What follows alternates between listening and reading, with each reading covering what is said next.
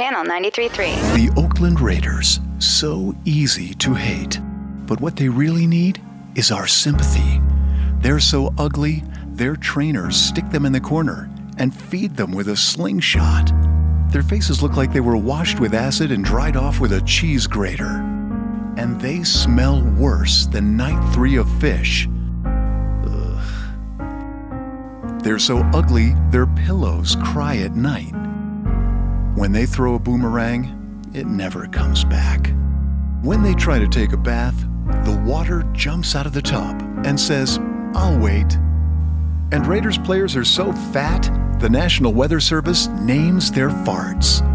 So this season, won't you help the Oakland Raiders? Nerf's LOL at 5:05. Fed by Illegal Pete's. Search LOLs on iHeartRadio.